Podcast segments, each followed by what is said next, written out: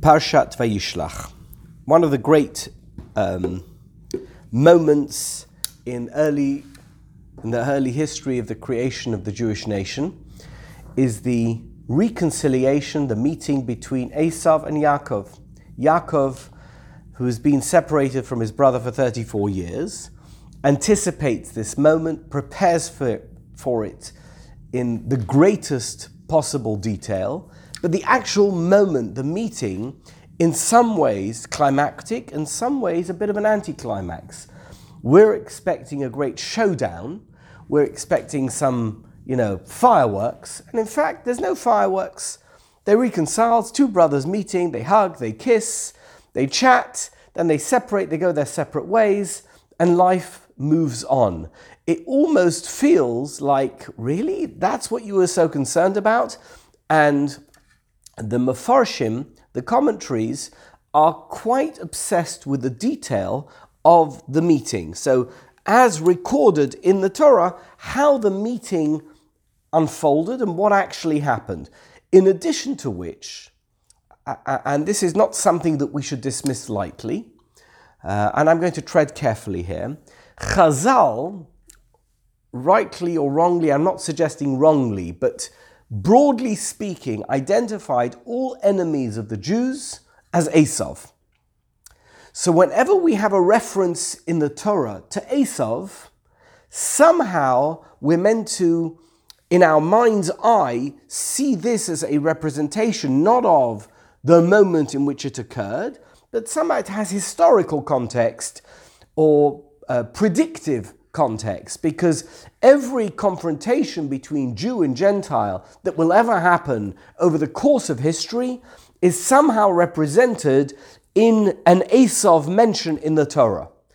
In which case, the mention, this um, definition, description of the meeting between Yaakov and Esav, at this, this, by the way, the final time we ever see them together in the Torah, uh, is remarkable and requires attention to detail. So I, am all that by way of introduction.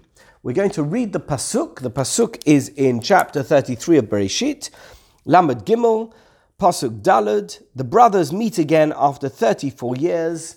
What happens when they finally see each other? So I, have not included this pasuk specifically um, the, in other words, the one I'm about to say is not in the source sheet, but Yaakov Avinu, Jacob, bowed down seven times to his brother, obviously showing a very conciliatory attitude towards his brother Esav. And what does Esav do when he sees his brother, his twin brother, that he, whom he hasn't seen for 34 years? Vayaratz Esav likrato. And Esav ran toward him. Vayechabekehu, and he embraced him. Vayipol al tzavarav, and he fell on his neck. Vayishakehu, he kissed him. Vayivku, and he wept. Quite a number of verbs here. Do you see that? A lot of verbs in this sentence. Vayaratz, Vayichabkehu, Vayipol, Vayishakehu, Vayivku. There's five verbs in one sentence. That's quite unusual. Wouldn't you agree? It's quite an unusual thing. And all of those verbs animate the commentaries. Every single one of those verbs. We're not going to deal with all the verbs. We're going to deal with one or two of them, but it is an incredible pasuk because each one of those verbs is pregnant with meaning. What is it? Vayarat, he ran. He couldn't walk. He could have walked. He could have sidled. He could have sauntered. He ran towards his brother, Likrato. Vayichabkehu. He hugged him, he embraced him. Okay? Vayipol al tzavarav. What's the difference between embracing someone and falling on their neck? I mean, I'm not so big with the, you know, Swiss uh, Swiss finishing school etiquette here. But what's the difference between Vayichabkehu and Vayipol al Tzavarav? so that you're going to see that the commentaries are very taken with this. Because it could have just said Vayichabkeu. Basically, it means the same thing. When you embrace someone, obviously, it's kind of, I don't want to say necking, but you know what I'm saying. It's, you know, you, you throw yourself on that person. So, right? It's an, it's, an, it's an affectionate embrace. So why does it need to say Vayichabkeu? You could just, just said Vayipol al Tzavarav. Okay? Next thing, Vayishakeu, and he kissed him. that is really going to animate the commentaries. That's what we're primarily going to focus on today is this Vayishakehu aspect. The, the fourth verb in the Pasuk. And finally, Vayivku, and they cried. He cried, they cried. Why were they crying? So, who was crying? What were they crying for? You're going to see that the commentaries, every single one of these verbs is important. Let's begin with the Midrash. I've kept the Hebrew in there, as I always do, but I've also included a translation, uh, and we're going to read through the translation. It's source number two, and the Midrash says as follows Vayishakehu, he kissed him. If you look in the Torah, if you look actually in the way the Sofer writes the word Vayishakehu in the Torah, you will note, unusually, that there are dots on top of each letter. Did you know that occasionally in the Torah there is this um, phenomenon of dots on top of a letter? It's very unusual. It occurs, you know, on about a dozen occasions in the Torah, when, however often it is, and I haven't counted. But there are occasional words in the Torah with dots on top of them. Now, anybody who knows about the way a Torah is written knows that it's written without vowels. Hebrew is a very unusual language. Most languages, uh, modern languages, rely on vowels in order to enable pronunciation. Are you aware of that? We have five vowels in English a, E, I, O, U. I remember learning that at the age of five. A, E, I, O, U. What are those vowels for? So you have consonants, and in order to connect two consonants to each other and know how to pronounce them, you have vowels in between the consonants. Sometimes two vowels, because a combination of vowels may uh, connote a different way of pronunciation. But essentially, if all you had was consonants in English, you wouldn't know how to pronounce any word. However, Hebrew, unusually, has no vowels. There are some letters that we use as vowels. For example, an aleph. For example, occasionally. For example, a vav. We've got two ways of pronouncing a vav if it's in a particular for, form in a word. But very often we have no way of pronouncing a word unless we know how to pronounce it. By the way, in modern Hebrew, that's a massive problem because in modern Hebrew, they chose, and I, I, know the reason why, I'm going to tell you in a minute. They chose, when they created the concept of modern Hebrew, not to include vowels in the wording at all. What's happened is that it, it's because many modern words don't lend themselves to Hebrew consonants, that people in Israel mispronounce words because they've got no idea how to pronounce them because there's no vowels, so they just read it the way they read it. They don't know if it's an A or an R or an E, or they've got no idea. They just see a consonant. The reason why the founders, or let's the progenitors of modern Hebrew decided not to include vowels as part of modern Hebrew or the re embrace of Hebrew as a spoken language was because Yiddish used vowels and they wanted to get away from Yiddish. Yiddish not only uses vowels the way we use them in Hebrew with little dots and, and, and uh, signs, but actually adds in letters. For example, an ayin in Yiddish is an E sound, eh, and an aleph is either an a sound or an o sound.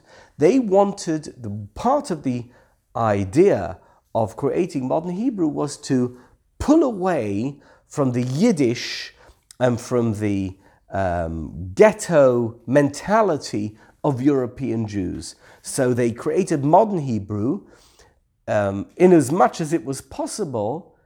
They wanted that Hebrew to be a reflection of the classical Hebrew of the Tanakh and the Mishnah.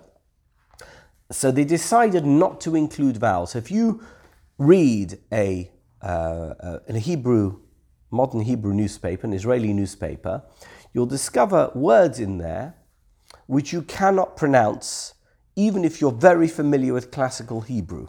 Why? Because they're essentially transliterations in Hebrew letters of English words.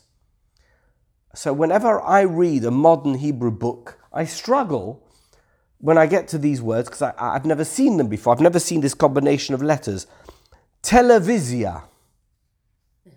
I have to tell you that if you read through, through the Tanakh, you won't find the word televisia. Psychologia.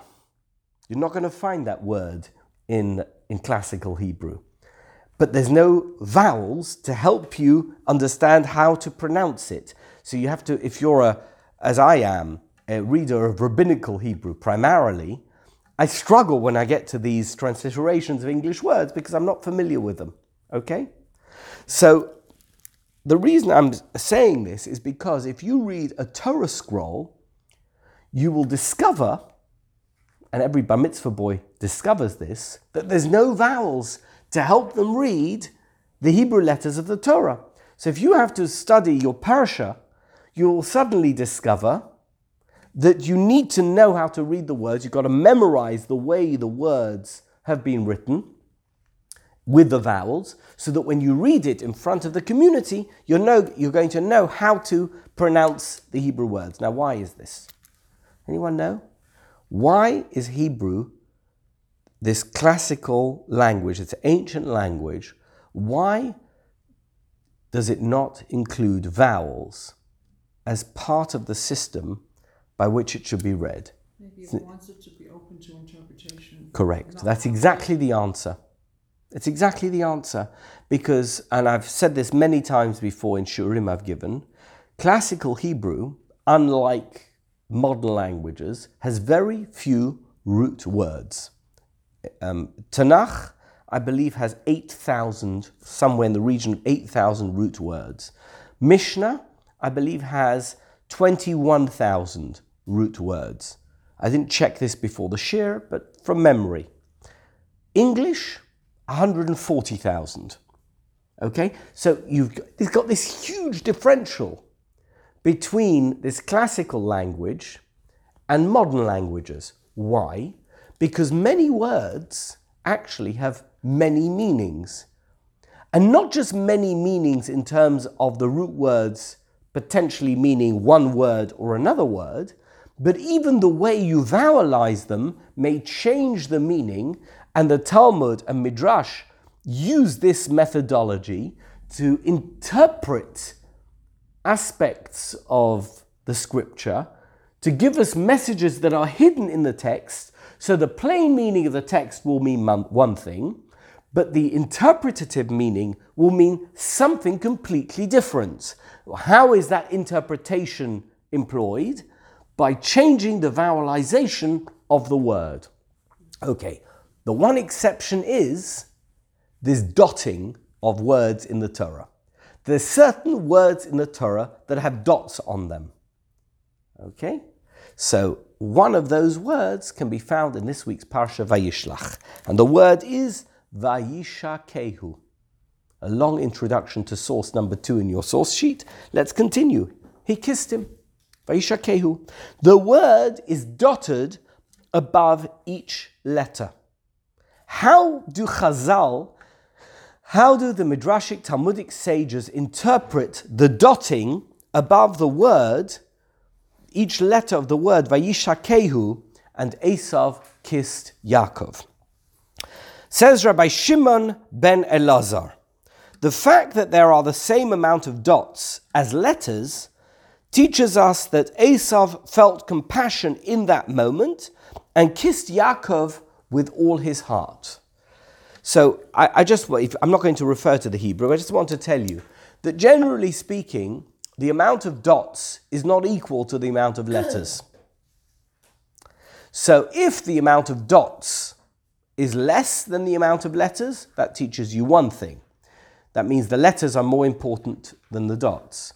If the amount of dots on top of the letters, as written in the Torah, is more than the amount of letters, that teaches you that the dots are more important, that the lesson of the dots is more important than whatever it is the letters tell you by the meaning of that word. Unusually, Vayishakehu has a dot on each letter. Vav, Yud, Shin, Kuf, Yud, Hey, Vav, right? Every single one of those letters has a dot. That being the case, you're back in neutral territory because it's neither more of one nor of the other. So says Rabbi Shimon ben Elazar, what is it coming to tell you? It's coming to tell you that Esav actually went to kiss him and meant it. You might have thought that he didn't mean it. No, no. The dots that you might have thought were an interpretation one way or another are actually there to tell you no, it's neutral. What it means is what it says, and what it says is what it means. That's the first part of the Medrash. Now let's continue. Says Rav Yanai. Rav Yanai challenges Rabbi Shimon ben Elazar and he says to him, If so, why are there dots on top of the letters? What is the point of having dots on letters in the Torah? You know, most, the vast majority of the words in the Torah don't have dots on them. I mean, 99.9% of the words in the Torah don't have dots. Here you put dots. And now you're telling me those dots have no meaning, says Rav Yanai, in which case, leave the dots out. You didn't need to put the dots in in the first place. Answers, answers the Medrash as follows. Rabbi Shimon ben Lazar says, to teach that he didn't come to kiss him, but rather to bite him. So his initial visceral reaction to Yaakov when he saw him was hatred. But in the end, as he drew closer to, towards him, his fraternal feelings kicked in, and ultimately, when he kissed him, he kissed him with all his heart. But Yaakov Avinu's neck turned to marble. Oh, wow. This is a famous medrash. I learnt it in school. Right? Everybody learnt this school that his neck turned to marble. Um, what does that mean? I haven't the faintest idea. I wasn't there. I can't verify what a neck turning to marble actually means. It means his neck was hard. So Yaakov Avinu had a neck of marble, and Esav wants to bite him. Thus, the teeth of that wicked one were blunted. He bit him, maybe he broke a tooth, he needed to book an appointment at the dentist. Thus, when the text says, and they cried, so now we're going to look at another one of those five verbs. The final verb of the pasuk is vayivku, and they cried. Why were they crying? What were they crying about? Says the Medrash, according to Rav Yanai. You know why they were crying? This one, Yaakov Avinu, cried because his neck had turned to marble. Oh, who wants their neck to be marble? And the other one cried because he broke his teeth. So essentially, the vayivku here is not a vayivku of um, emotional joy, as it were, for two brothers meeting each other. This is uh, a vayivku of pain. So Rav Yanai sees this completely differently than Rabbi Shimon ben Elazar. Rabbi Shimon ben Elazar saw the Vayishakehu as a um, as a kind of um, revelation that Esav didn't really hate Yaakov. Esav met his brother and kissed him. Shimon ben Elazar says, Vayishakeu, there's dots on it, exact number of dots as there are letters. And the reason why there is this balance is because it says he kissed him, it means he kissed him. Says Rav Yanai, not possible.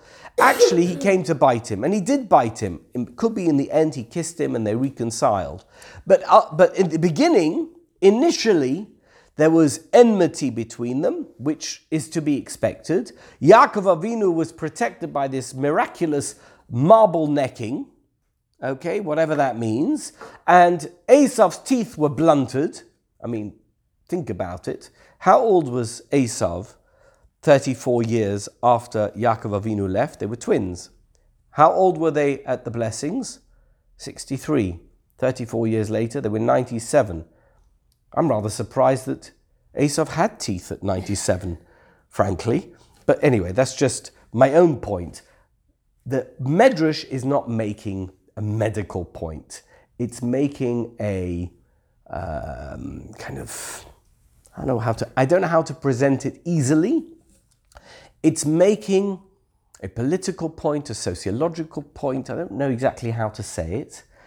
Essentially, the Rabbi Yanai wants to stress the enmity between Esav and Yaakov that still exists, and Rabbi Shimon ben Elazar wants to stress that actually there's fraternal feelings of love and affection between Esav and Yaakov.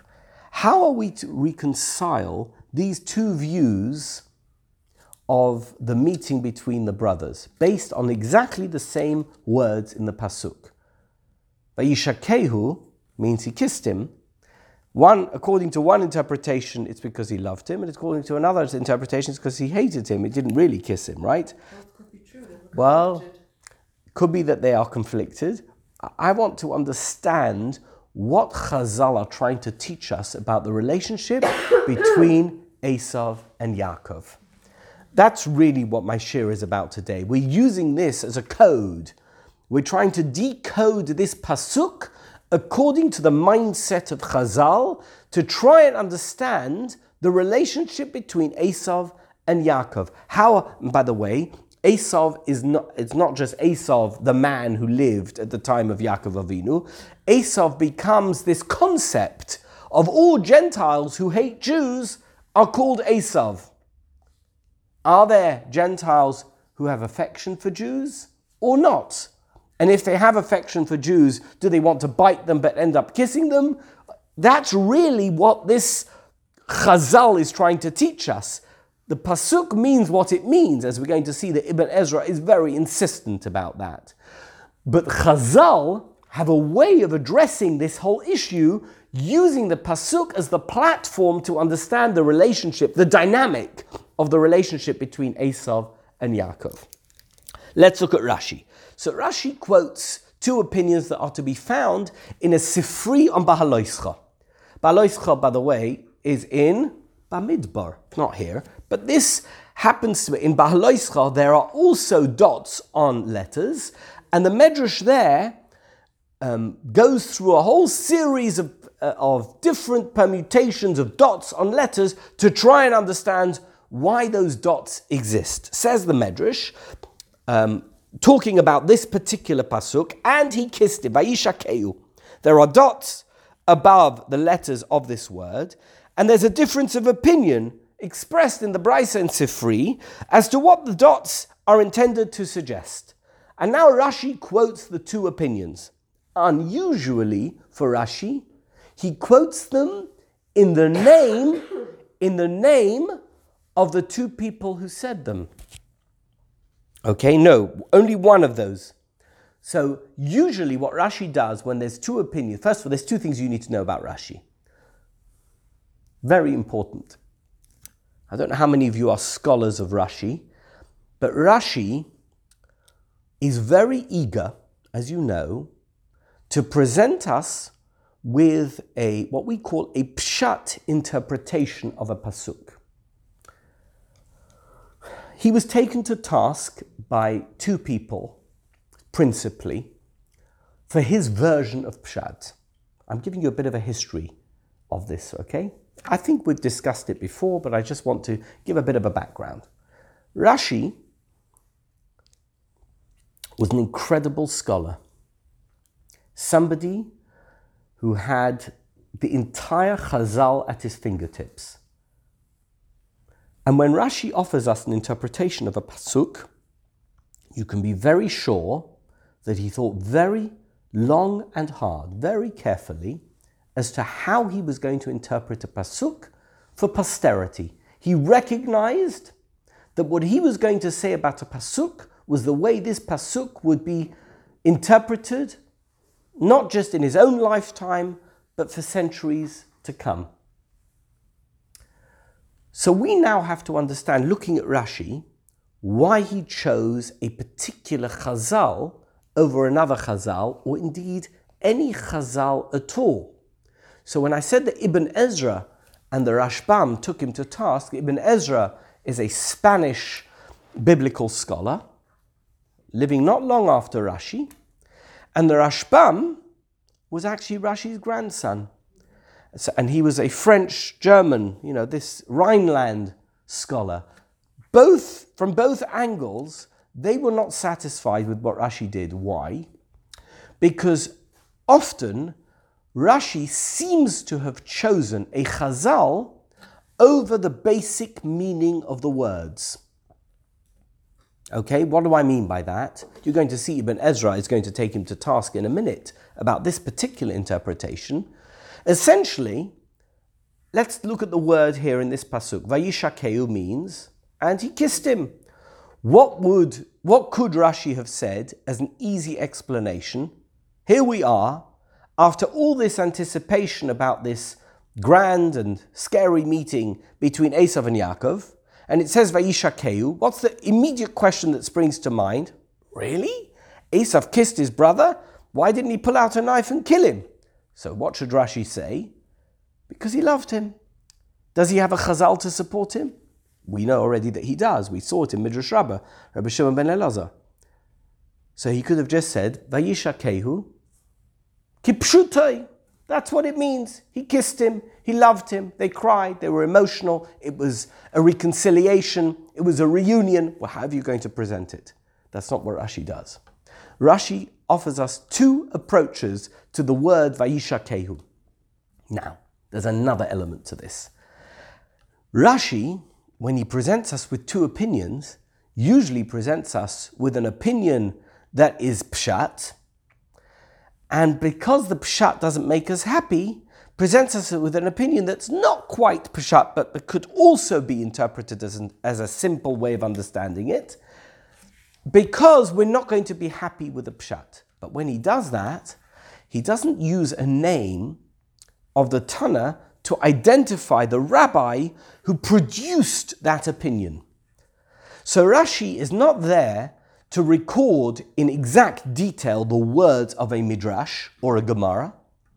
Rashi is simply there to inform us of an understanding of the pasuk which will enable us to move on to the next one, to the next verse. Here he does something extremely unusual. Not only does he give us two opinions, and we can kind of understand those two opinions because we know that the basic understanding of the word is puzzling, but he gives us a name identifying the second opinion. What's interesting is that his initial opinion is the one that you would least expect. It's not the pshat. It's the second opinion that's the pshat. So the first opinion is a homiletic opinion. It's a kind of, that's not the basic understanding of the word, it's a homiletic understanding of the word. The second opinion, the one he does in the name of a particular rabbi, and we'll see in a moment who that is, is the one that you would have assumed is the understanding of the word. What does it mean to kiss someone? Do you kiss someone if you don't like them? Of course not. You kiss someone when you like them. So now we're going to read the Rashi. That's by way of introduction. Do you, do you, do you understand what I just said? Yes, but and Rashi does this all the time. But what's different here, I think, is that Rashi is Rashi has a problem with the dots. Why the dots? So, so they're, they're so both of them are. are But but he's using a med. med. But everyone's concerned with the dots, and Rashi is trying to use the dots as a way of offering a basic understanding of this word Vayishakeu, which in a way is so shocking. How is it that A- I would understand, by the way, if Yaakov kissed Esav, right? Why? He'd sent him gifts. He was scared of him. He wants to make up with him. I would understand that. The thing you least expect is for Esav to kiss Yaakov. That's what you least expect in this story. In other words, if I, you know, I, how many times have I said this, Ruthie? Whenever we have stories in, in the Torah, we are hamstrung by the fact that we know the end of the story before we get there. So we, we are so busy with our knowledge that we don't look at the story. You know, when you read a book, how many, you know, I told this to Jonathan. If we read the last page of his book before we read the whole book, we wouldn't read the whole book, right? We know the end of the story. The question is before we got to the word Vayishakehu, how might we have expected Esav to react to seeing the brother who cheated him out of his birthright and the blessings and who ran away? How would we expect him to react? He's come with 400 men. What, is, what are we expecting here? We're expecting a bloodbath. Vayishakehu? So we're, Rashi is reacting the way we need to react, which of course we don't do because we know the story. The question is, why is he using a secondary understanding or a less obvious understanding of the word Vayishakeu as his initial approach? You're suggesting it's because of the dots. And by the way, that's what he says. But then, he, if he did that, why bother bringing the second one? like- By the way, there are other opinions in the Medrash which he doesn't mention. You know, would? Okay, I said, you, you weren't here. Ruthie, I said there's five verbs in this sentence. How many psukim do you know in the Torah where there are five verbs? Hugged him too, why not? Hugged him, they cried. Five separate verbs in this sentence. The whole sentence doesn't make sense. So it lends itself to interpretation. Rashi is acting or is interpreting the way that we would feel. Come on, give us some understanding here. Open this up for us, unlock it for us. We don't know what's going on. Okay, let's look at the Rashi. Even if he was kissing him, it doesn't have to have been a positive thing. And we think of gangsters who Okay, kiss each other. So you mean kind of a social, a social kiss. Oh, but- that we don't like. You know, in, in, in last week's parsha, I did I, I studied this at great in great detail. I didn't give a shiur on it. Maybe next year. Last week's parsha, we have this Yaakov Avinu kissed Rachel as soon as he met her, right? and there's a bunch of mafarshim who are horrified that Yaakov Avinu would kiss a girl he'd never met, who he didn't know. How is it possible? Was it a proper kiss? Was it not a proper kiss? Did he kiss her on the mouth? Did he kiss her on the cheek? You've got to look at the Mefarshim. It's stunning because they are so taken with this. Obviously, people who are extremely careful in tznius, and they're looking at one of the Ovos and he's kissing. What is going on here? How is this even possible, right? I mean, we're not talking about the guy next door. He's not our neighbor. This is one of the Ovos, Yaakov Avinu. You're absolutely right. We've got to understand the context of the kiss, which is why the Medrash previously, the one which we which we looked at already, the Medrash Rabbah said, "Vayivku" doesn't mean they were crying because of emotional attachment to each other. This wasn't a cry of happiness; it was a cry of pain. They were in pain. One had his teeth knocked out, the other one had his neck bitten and turned into marble, whatever it was. Okay, let's look at the Rashi. There are dots above the letters of this word. I'm reading the translation I put here in source number three. And the difference of opinion is expressed in the Braisa and Sifri as to what these dots are intended to suggest. Some explain the dotting as meaning that he did not kiss him with his whole heart. Shaloi neshokoi b'chol liboy.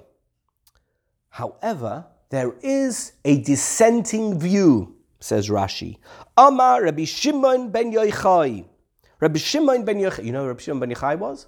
He was a, one of the principal Talmidim of Rabbi Akiva. What is he renowned for? He was in the cave, right? He was in a cave. Why was he in a cave? Because the Malchus Roimi were angry with him because he spoke out against the fact that they were forbidding the study of Torah. Who is Malchus Roimi identified with? Edom, Esav. So just using that as the backdrop, what does Reb Shimon ben Yochai say? Do you know what he says? Halacha hi beyodua she'esav soine liyakov. Conceptually speaking, Esav represents the Gentile hatred of Jews. Esav soine liyakov. The default, the default position of an Esav is hatred of Yaakov. Why? Esav represents the ultimate form of materialism, of opposition to God, of rejection of God. Yaakov represents this yearning for spirituality, this yearning for God, this yearning for the human um, uh, role as a conduit between the heaven and the earth. Ace, it's a halacha. By the way, what does halacha mean? Not halacha like, okay, you have to say Shema every day. That's not what it means. Halacha means it's a certainty. Okay? I'll give you, I'll give you a scientific example. I've used it before in other Shiurim. We have a, um, a scientific certainty discovered by Sir Isaac Newton. An apple dropped on his head, and suddenly he said, Bingo! I don't think he used that word. There's a thing called gravity, and then he defined it using physics. There's a thing called gravity. What does gravity mean? Gravity means that wherever you are on a planet, there is a force called gravity which pulls things towards that, the surface of that planet. Or oh, it could be the moon, it doesn't really matter. Anything which is extremely large has a force that pulls things towards it. That is a certainty. Gravity is a certainty, you can't get away from it. There it is. Doesn't matter where you are. If you jump up, what's going to happen? You're going to come back down. Right? Everybody knows that. However, could you walk if you didn't defy gravity? No, of course not. Because every time you lift your leg to put it forward into the next step, you are defying gravity. See, even though, even though there is a certainty, let's call it halacha, that there is such a thing as gravity, there is also a counterpoint, which is that, you, that there are methods by which that gravity can be defied. By the way, every time you've been in an aeroplane, you have defied gravity. The aeroplane took off and it flew at 38,000 feet to wherever it was going, and then it landed. It defied gravity. Halacha Esav Soine Liyakov. What does that mean? It's not a halacha in terms of it being a law in the Shulchan Aruch. Halacha means that there is such a thing as a certainty, which is that what Esav represents, the ultimate form of Esav, is always going to be a soine Yaakov, to whatever Yaakov is. Now, there's many permutations of that. Nothing is black and white. There's lots of grey area in between, but ultimately we understand the concept. If you are a pure representation of what it is that God planned for his creation, anyone who opposes that is going to uh, uh, have tremendous antipathy towards you. Says Reb Shimon Bar Yochai, hiding in a cave from the Romans, who are identified by Chazal as Esav, it's a halacha to Yodua. It's well known, everybody knows. Esav soine Yaakov. He's sitting there, he's scratching his head, thinking to himself, one second, but it says in the Pasuk, Vayishokehu. How are we meant to understand the fact that if Esav soine Yaakov, Vayishokehu, and he kissed him? What, what are we meant to say? Says Reb Shimon Bar Yochai, Elo shenichmuru rachmav ba'oisashah. At that moment, his pity was really aroused. Unashokoi b'chol liboy, and he kissed him with his whole heart. I don't want to use this comparison, but I'm going to use it anyway. Okay? You know me by now. Imagine you're sitting in Auschwitz. Rav Shimon Bar Yochai, right? Sitting in a cave. Let's, we're trying to find a comparison we can relate to. Halacha ki yodua, Esav soine Yaakov. There you are. You're in the midst of a Nazi hell. People are being murdered every day in a gas chamber. And you're thinking to yourself, but one second, the Pasuk says, Vayishokeyu. Do you know what Rabbi Shimon Bar Yochai is saying? We're going to look at it in greater detail. That even in that situation, there is a moment, there is kind of a eureka moment, a bingo moment, where they can love you with all their heart. It's a remarkable revelation if you think about it. The word Vayishokeu, the dots on the Vayishokeu, are there to teach you, says Rabbi Shimon Bar Yochai, that it doesn't make any sense. Don't try and make sense out of it because somehow, when we're in the midst of, we face a world which is full of anti Semitism, we're going to look at that. Somehow we have to understand that there are those who don't hate us. Not only don't hate us, but who actually have, fe- have feelings of tremendous affection toward us. How are we meant to understand that? So Rabbi Shimon Bar Yochai, at that moment, look at it, look what the words are. Elo shenichmaru rachma ba'oisa shah unashokoi b'chol liboy. I'm not sure if you ever looked at this Rashi, you looked at it this way. I can't believe that most people don't. Most people look at the Rashi, okay, he's presenting two opinions. It's Rab Shimon ben Yochai. We're not talking, it's Rashbi. We're not talking about just an opinion that he's quoting namelessly. Let's look at, okay, let's look at Ibn, Ibn Ezra. Yeah, go on. In that context, then, I understand what you're saying. In other words, so Duty's example that it didn't make any sense that the UN voted for Israel. We're going to get to It that. any It doesn't make sense. But, but you're saying, but, so is it, is it a, it's a moment and then it goes away? Could be. In other words, do, you- do you look Could, but Shah, you're right, the word. But Oisa Shah. But no, no, of course it's a, you know why, how we know it's a moment? You know how it's, we know it's a moment? Because gravity always applies. It's, the gravity is always there. The natural reaction and response is negative. But Ba'isa Shah, Shah, unbelievable, right? It's an unbelievable revelation. I'm going to look at Ibn Ezra. Ibn Ezra says, so Ibn Ezra, as I said before, is very much concerned with anything that kind of deviates from the uh, what we called in yeshiva the poshut pshat, right? I know it's an it's an alliterative term. Poshut pshat means, come on, this is what it means. If somebody says, "How are you?" then obviously they mean, "How are you?" Right? They don't mean, uh, you know, uh, uh, what time is it? So if the posuk says Vayishakehu, what does it mean? He kissed him, says the Ibn Ezra. The midrashic interpretation of the dots on top of the word Vayishakehu and he kissed him is good for immature babies. That's what he writes. Look at it. Um, those who wean from the from uh, you know who wean from their mothers. That's what it means. Don't don't be childish. You want to teach a kid in school that Vayishakehu means that. Okay. However, but according to the straightforward interpretation, Esav did not plan to do evil to his brother. What's the proof? The word Vayivku, and they cried, just like happened at the reunion of Yosef and his brothers. There was love and affection between the two of them.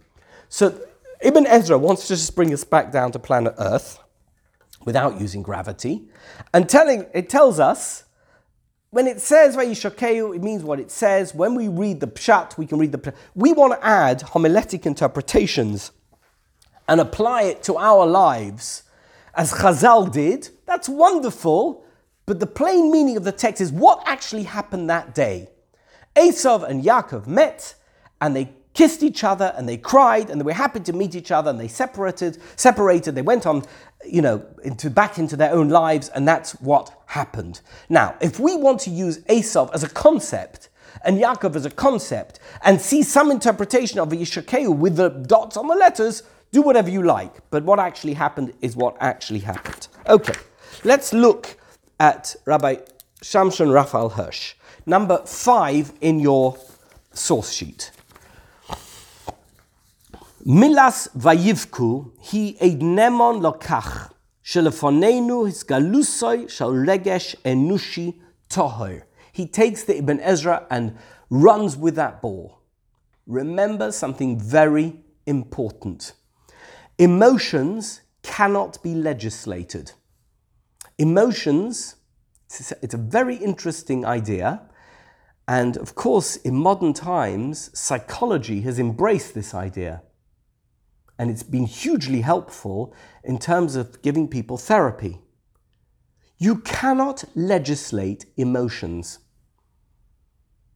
If somebody has a feeling, that there's nothing purer than a feeling. Do you know why?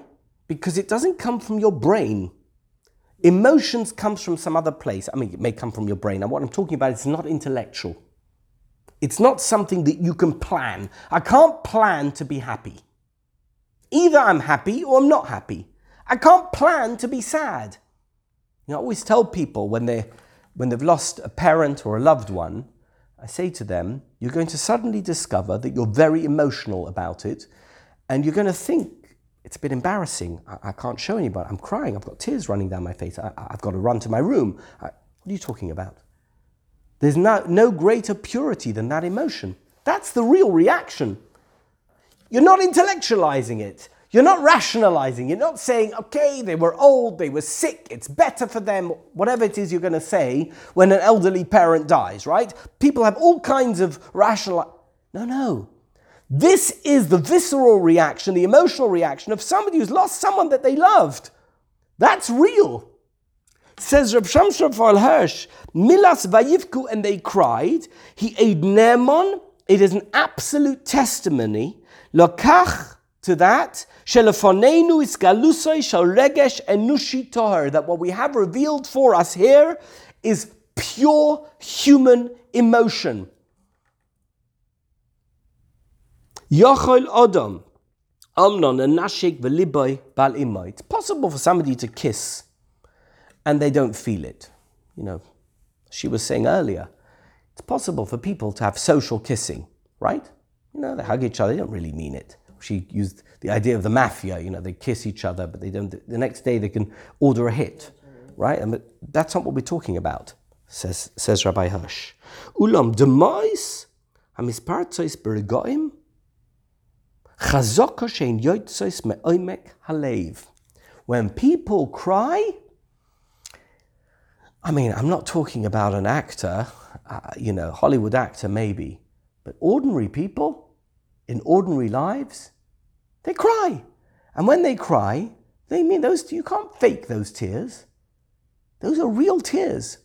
Vayishokeu, what does the Pasuk tell us immediately afterwards? Vayivku, and they cried. These are two brothers, twin brothers, born together, brought up together in the same home, got into a bit of sibling rivalry, a situation, we're very unfortunate, separated for decades, now they meet up with each other. And with all this anticipation, Yaakov is terrified, Esau is angry. Suddenly they see each other. He ran towards him. He hugged him, hugged him properly, kissed him, and they cried. You know why they're crying? Because they're brothers. In the end, that fraternal, that brotherly feeling that, that they had towards each other, that was real. That was the real, real. Not all the other stuff.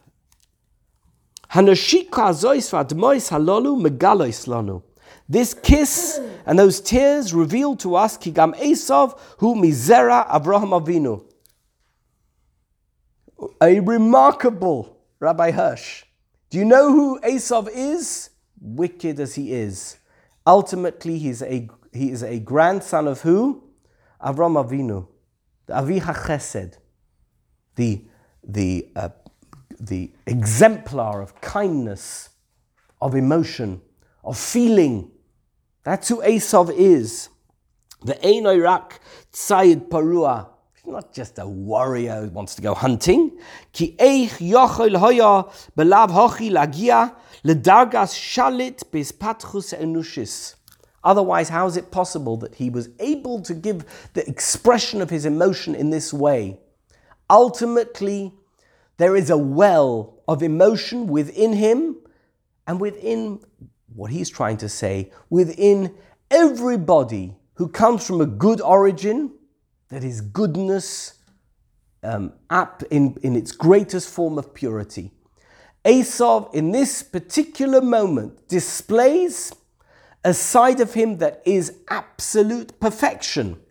Not that he's a perfect person all around, but in this moment, he is a brother who loves his brother. I'm just, I, I don't want to read the whole thing. You can look through the whole thing yourself.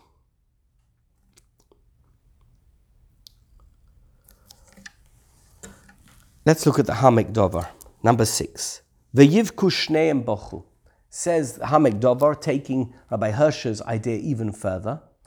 Hamek Dover is the Netziv, he was the one generation after um, Rabbi Hirsch.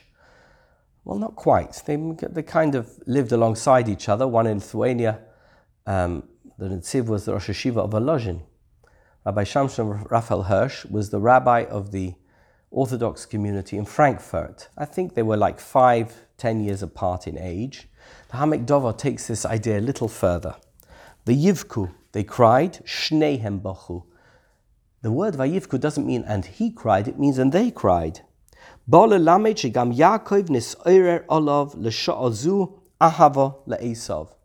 there to tell us that Yaakov, even, even Yaakov at that moment, also found within him a great love and affection for Esav. It was a two way street, it wasn't a one way street. Esav the wicked, who had intended to kill Yaakov, he's lived in fear for 34 years. Now he's confronted with his nemesis, his greatest enemy, the man who wants to kill him outright. The man runs towards him and kisses him. Do you know what his reaction is? He doesn't kind of stand there stiff. Vayivku, they both cried. They held onto each other like brothers and cried. V'chein ledoiros, says the Netziv. Here it is. Here's the kicker. B'shoshe zera Esav misoirim beruach tahora. When the inheritors of Esav's legacy, let's translate it that way, find within them a purity of spirit, lahakir zera Yisrael ma'alosom, to recognize the descendants of Israel and their greatness and their value, as gamanachnu misoirim lahakir es Esav, then we too must have a corresponding recognition of Esav. It should never just be a one way street where we're taking and we don't give back. When we have those among the Esav, however you're going to define the Esav, who are kind to us, who recognize us, who appreciate us, who do good for us, we have to reciprocate with those same feelings, those emotions, and those ideals towards them. It's a two way street, says the Netziv. Ki achinuhu, because Esav ultimately, even if he is our nemesis, as by the way is presented in Isaac's blessings and in Esav's. Nevertheless, ultimately, when you boil everything down, when it all crystallizes around the facts, Achinuhu, he's our brother. Rebbe, Hoya Amiti Antoninus says the Netziv. We see in the Gemara that Rebbe, the author of the Mishnah, the editor of the Mishnah, Rabbi, Rabbi uh, um, Yehuda Anossi, was very friendly with Antoninus, who was the governor from Rome. Br- it was a brotherly friendship. In other words, it's not either cold or neutral. It's cold or hot. And that is indicated to the Netziv by the word Vayivku, and they cried. It wasn't and he cried, it was and they cried. Now I'm going to read you a piece from Rabbi Yehoshua Weitzman, who's the Rosh Hashiva of Yeshivat Ma'alot in the Galilee. And he takes this idea and he runs with the ball. And by the way, I saw various examples of this. This was the most articulate. That's why I've reproduced it here. I'm not sure I'll finish the whole thing. I'll, I'll give it another 10 minutes and then I will leave the rest to you. A beautiful piece which really takes this idea and gives it the breadth and depth that we need in order to understand the dynamic of our relationship with the Gentile world as Jews, and particularly as Jews who have ideals that are Jewish. I'm not talking about Jews who are more Gentile than the Gentiles. I'm talking about Jews who understand what it means to be Jewish and act on it. That's, that's what we're talking about. And then there are Gentiles who, as we said before, force of gravity, their natural reaction to Jewish identity is negative. How are we meant to navigate that dynamic. Look what he says. There's many things that we can learn from this parsha. Al about the uh, how we should uh, regard the dispute, the debate, the differences, the arguments between Yaakov and Esav. The tzuras and how we should correspond, how we should relate to the nations of the world. This parsha is the headquarters. If you want to understand it, this is it. By the way, I'm not. He, goes into a lot of detail. We're going to specifically focus on the points which we've raised. Namoid on the kudo achas. Let's look at one particular point. Shedorsho Chazal b'tzura meyuchedes, which Chazal interpreted in a particular way. Rega hamifkash shel Yaakov ve'Esav. The actual moment of the meeting between Jacob and Esav. Matuar kach. How is it expressed in the Torah? And he quotes the pasuk, "Vayorat Esav likrosei." Esav ran towards him, his brother Yaakov. He hugged him. Vayipal he fell upon his neck. And he kissed him. And they cried. Five verbs in one posuk. Esav rots el Yaakov, says Rabbi Weitzman. Esav ran towards Yaakov, Yaakov choshesh. What is Yaakov's suspicion at this moment? What do you think Yaakov is thinking when he sees Esav behind him? 400 men running at great speed towards him. What's going to happen? Him Esav Is Esav going to do him terrible harm, damage him, kill him? What's going to happen? What happens at the end? He ran towards him. We're in great doubt how that's going to end up. What happened? He hugs him and kisses him. Hamilah vayishakehu ketuva b'sefer Torah b'tzurat miyuchedet. The word vayishakehu is written in a very particular, unique way in the Torah. Yesh nukudot me'al hamilah. There are dots above the word. B'sifri b'parshat Bahalotcha, and in the Sifri is quoted by Rashi, the Sifri in Baloischa, Yesh Rishima milim and Batorah. There's a whole piece there about Nukudot which appear above words in the Torah. V'sham darshim chachamim et mashmaut shel Nukudot. And there, the Chazal offer interpretations as to the meaning of these dots. V'Rashi ala pasuk mevi et divrei Sifri. And Rashi brings the Sifri as we learnt earlier. Haklal hu kanireh it would appear that the general rule is שכשיש נקודות מעל המילה, הן באות למעט את משמעות המילה על דרך הפשט. How are we to interpret a word according to the Sifri in Parshat Bahalotcha? How are we meant to interpret a word which has dots above it? Somehow it diminishes the obvious understanding of that word. In other words, the dots are there to tell you don't take this totally as it appears. There's some other way of understanding this word. Al kach nechleku chachamim. But now there's a difference of opinion between two sides of the coin in Chazal. Hade'ah rishona, rishona, soveret shenishika b'derech klal hi mikol alev apshat. According to one interpretation, the nashika, the kiss, that uh, um, any kiss is generally speaking, when the word nishika is used in the Torah, it means that they were kissed with all their heart, not the way we described earlier, you know, the peck on the cheek or the mafia bosses. Generally speaking, the word nishika means I kissed. That means I meant it. It's, it's an expression of love and of strong feeling. Hanukudot kan ba'ot lema'et However, in which case the nukudot, these dots, come to somehow reduce that interpretation, somehow take away from it. That Esav did not kiss Yaakov with all his heart. That would be the automatic assumption of dots above the letter, above the letters of the word Vayishakeu. Aval Reb Shimon ben Yochai Sover, Rashbi says, Shabshatu Halacha hi biyadu she'esaf soneh liyakov.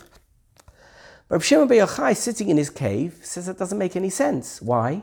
Because we know that, you know, the rule of law is that Esav sonel Yaakov, that whatever Esav is, hates Yaakov. That's the, that's the general rule that we all know to be true. In which case, what are these dots there to tell you? In which case, even though it says Vayishakeu, actually the dot, it's, it's like a double bluff, right?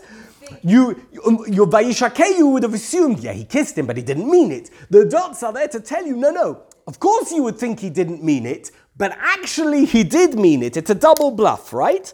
אלא שכאן נקודות ממעטות את הפשט מלמדות שנשקו בכל ליבו. In other words, the, how do you here diminish the obvious interpretation by saying the nishka here, which you would have thought he didn't mean, actually he did mean. So Rabbi Shimon Bar Yochai is coming, he's adding an extra layer to this idea. Kalalhu belimud Rashi. It is a general rule when we study Rashi, שכשרש"י מביא דעה ביחד עם שם התנא, if Rashi brings any interpretation and includes the name of the author of that interpretation, האמורה שאמר אותה, זה מלמד שיש קשר בין אישיותו ועניינו של התנא ובין האמירה שאמר. Then it's, Rashi wants to tell you that there is a connection between the person who said it and what it is that they said. By the way, this is very unusual because, as you know, in um, historically there wasn't this historical approach to the study of anything of any Chazal. What he's saying here, and I'm, I'm assuming, I didn't check it, I'm assuming that there's proof for this, that generally speaking, as I said earlier, Rashi doesn't mention names. In which case, we need to understand because Rashi, there's a paucity of words. He doesn't just use words lightly because, you know, I know it's easy for us, we can just print a page and copy it in a photocopy and print it out. In those days, every word that you read had been written by hand. So he was very careful the words that he wrote, and particularly because he knew that what he was writing would be rewritten hundreds of thousands of times. Therefore, he didn't want to add in too many words if he didn't need to. Says Rabbi Weitzman, and I'm sure I, I have not studied the basis for this, that any time that Rashi mentions a name of a rabbi and associates it with a particular interpretation of a pasuk, it's there to teach you that there is a connection between that author, that a, the person who came up with the opinion, and the opinion itself. So, in which case, Khan hevi Rashi at divrei Rashbi b'shem Omram. Here, Rashi brings Rashbi's name in association with this particular interpretation.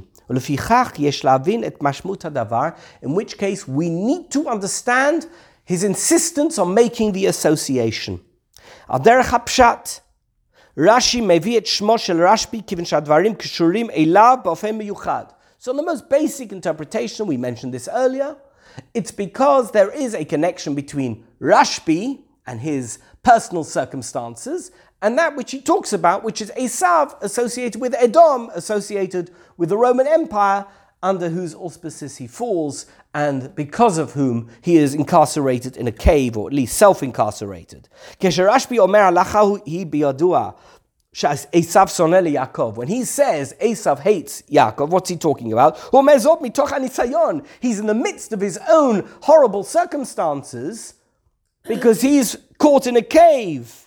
רשב"י נאלץ לברוח ולהתחבא במערה משום שדיבר סרה מחוד רומי, because he spoke um, against the might or the power of Rome, he spoke against the authorities, he was forced to run away and hide himself in a cave, Malchut Esav, and we know that the Roman Empire, Roman authority, is identified by Chazal as Esav. לכן כאן, בפסוק יש חידוש, והייתה זו נשיקה מכל הלב. In which case, Rashbi's interpretation here is quite unusual, and Rashi just wants to point that out. That you would have expected Rashbi to have the opposite opinion, that Esav hates Yaakov, and therefore this proves that he hates Yaakov. No, Rashbi is saying, even in the midst of his own difficulties as a result of the descendants of Esav, nevertheless, he's honest enough, as it were, to offer an interpretation which puts Esav in a good light. That's al derech ulam. However, nir'eh sheish lahavin et advarim beroved amuk. Let's look at it much deeper and understand it in a much deeper and more profound way. Rashi mevi et advarim b'shem Rashbi, kiven shemekoram hamok hu b'pnimiyut haTorah. Ultimately, this is a powerful and deep message that can be drawn out of the Torah. Rashbi wants to convey something extremely important to us and it's also brought in a, in a separate ma'amar in the Zohar. Who is traditionally the author of the Zohar? Reb Shimon Bar Yochai. And this is in, also in Parshat Vayishlach. Vayishakehu nakud milamala. The word Vayishakehu is dotted above. Shelo nashku birtsono. And you might say it's because he didn't kiss him fully with his own will. He didn't want to kiss him. This is absolutely remarkable. Amar Rabbi Abba. So, how does Rabbi Abba interpret this? Vayishakeu is not with his full will. Vadai hu shenechlash ka'aso shel Esav Yaakov. Let's be honest. Somebody runs to his brother and kisses him. Clearly, they're not angry. Because if they were angry, they wouldn't run towards them and kiss them and cry. That's not what's going to happen. However, it goes against his grain because really he should have been angry with him. So, how is it that at that moment, when Esav saw his brother, suddenly his anger disintegrated, dissipated, and he runs towards his brother and kisses him? What's going on? Says the Zohar. Mahatam, what's the reason? Mishum sheskim imo hamumune hahu shel Esav. ועל כן לא יכול עשיו לשלוט בכעסו.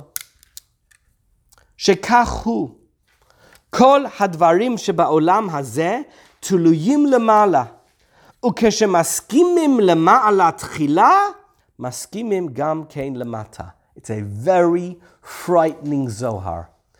Esav the physical manifestation of Esav in this world is only there because somehow there is heavenly agreement for that Esav to exist. But we know what happened the night before. In the middle of the night, Yaakov Avinu had a massive fight, which Chazal interpret as having been with the Sar Shel Esav, the heavenly representation of Esav. Who won the fight? Yaakov Avinu. What happened at the end of the fight? The Sar Shel Esav gave a blessing to Yaakov. In fact, he changed his name to Yisrael. Esav, the next day, who's the physical manifestation of this concept, sees Yaakov. By, by all manifestations of Esav and the way we understand what Esav represents and the history between them, what's going to happen right now? going to march towards him with a sword and kill him, right? He couldn't. Why not? Because you need permission from above. Somehow, what, when there is an Esav that hates a Jew, somehow that's got something to do with what's going on in heaven. It's not, it's not to, that's what the Zohar is saying. Don't imagine that this is something that's going on down here and that it's got nothing to do with what's going on in heaven. Look how he, look how he takes this forward. I know I'm going on a little longer, but you'll forgive me. It's such a fascinating topic. Esav nishak et Yaakov b'chol libo.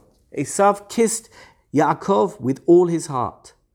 You should know, it wasn't his natural reaction. It's not something that he wanted to do. We know that that's not what he wanted to do. What was his plan? He came with 400 men. Nobody comes with 400 men to kiss their brother. That's not why you come with 400 military men. The truth is, he wanted to do great harm to Yaakov and perhaps even kill him. Ulam hadvarim einam nikba'im kan. Ba'olam hazeh el You should know. That's, that's, that's not the way things work out. They're not nikva here. Those decisions are not made here. Ultimately, those decisions are made above. Kivan shesharo shel Esav hiskimim Yaakov berachato. If it's true to, we know that the Sar of Esav had somehow reconciled with Yaakov and blessed him, Esav lo sholet alatzmo v'ka'asolo in which case the physical Esav cannot possibly be angry with Jacob and do what he wants to do against him. Pitom sherachamav nichmarim al. That's the reality of it. When he sees Yaakov, he feels pity for him. He has a strong emotional feelings towards him. אמנם נתן לנו הקדוש ברוך הוא בחירה בתחומים רבים. It's, of course, it's true that God gave us free will in every aspect of our lives. Ach etzem hatahalich, the ultimate, the way history unfolds, kegon milchamot udvarim gedolim nosafim, the great things that happen in history, those things, inam matchilim milmata. These are not things which come about as a result of free will. The little things that we can choose to do or not to do, those are things that we have control over. But the giant movements of history, those are things that are not decided here. Ella. They get decided, as it were, by the sarei, the malachim, the angels that control the nations that live in heaven. Ba'olam ha'elyon korim hadvarim. First, the things happen in the olam ha'elyon, umisham hem mit uh, mitlashlim, mit mishtalshalim eleinu le'olamenu. And from there, they unfold, as it were, in our world and to, and, uh, to us. Alkein Omer Rabbi Shimon. Now, we, now let's go back to what Shimon Bar Yochai said. What's the halacha? What's the natural law? Hanoheg sheba'olam hu, soneh Yaakov. The default is that whatever it is that Esav is, soneh Yaakov. That we know for sure. We don't need, by the way, you don't need a science book for that. Just look at a history book. Anu makirim et zemi karov. And we, indeed, we know it from very close to us. Anu yodim kama antisemiyut yesh ba'olam. We know how much anti-Semitism exists in the world, and it's inexplicable. It makes no sense. Why are we the focus of so much negative attention? It doesn't make, it's not rational, but it seems to be a natural law. Esav sonel Yaakov. Doesn't matter if you're right wing, it doesn't matter if you're religious, if you're an atheist, if you're left wing, you're socialist, you're communist. Everybody has some reason why they don't like Jews. What is it? Halacha, it's a natural law. Esav soneh Yaakov. Whatever it is that Esav is, soneh er to whatever it is that Yaakov is. Sinat Esav Yaakov he davar barur. It's, we don't need scientific proof for it. It's something that's self-evident. Aval. Afal piken. Nevertheless, anu ro'im sherachmei ha'umot mofi'im klapei Yisrael. We see that, that there's another side to this, which is that there is an incredible compassion towards Jews, also from the Umot HaOlam, which also actually makes very little sense. Umat ha'olam mesayot lanu b'neshek u'b'dvarim nosafim ad ma'od. In Israel, every single gun used by an IDF soldier in Israel is the property of the US Army. It says it on the gun. Did you know that? Every single gun. That, even so, I, no, I don't. I believe that they're made here, and that the, the guns that are used by the soldiers are the property of the US military, but yet we have them. How do you explain it? How is it even something that makes sense?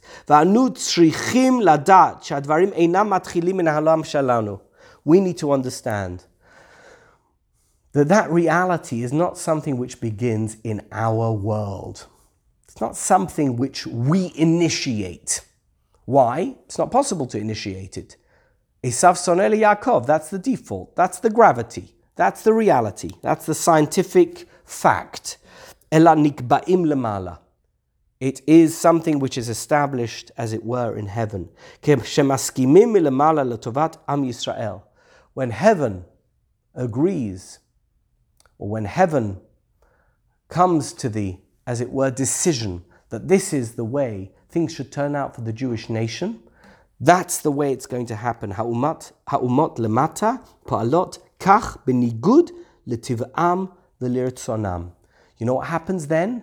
Esav sees Yaakov, vayaratz likratav, he runs towards him, vayichabkehu, and he hugs him, vayipol al tzavarav, He falls on his neck. Vayishakeu, and he kisses him with dots on top because it doesn't make any sense. It's against the natural law. Vayivku, and he cries, and we cry. That is a reality that's not up to us. We need to recognize that whenever we have support from wherever it is within the Gentile world, it's not something we can take for granted. That, uh, that is not the natural law. And therefore, we need to, as the Netziv said, not just recognize it and expect it, but recognize it for what it is and reciprocate with our kindness and our warm feelings and thank them for the support that we're getting.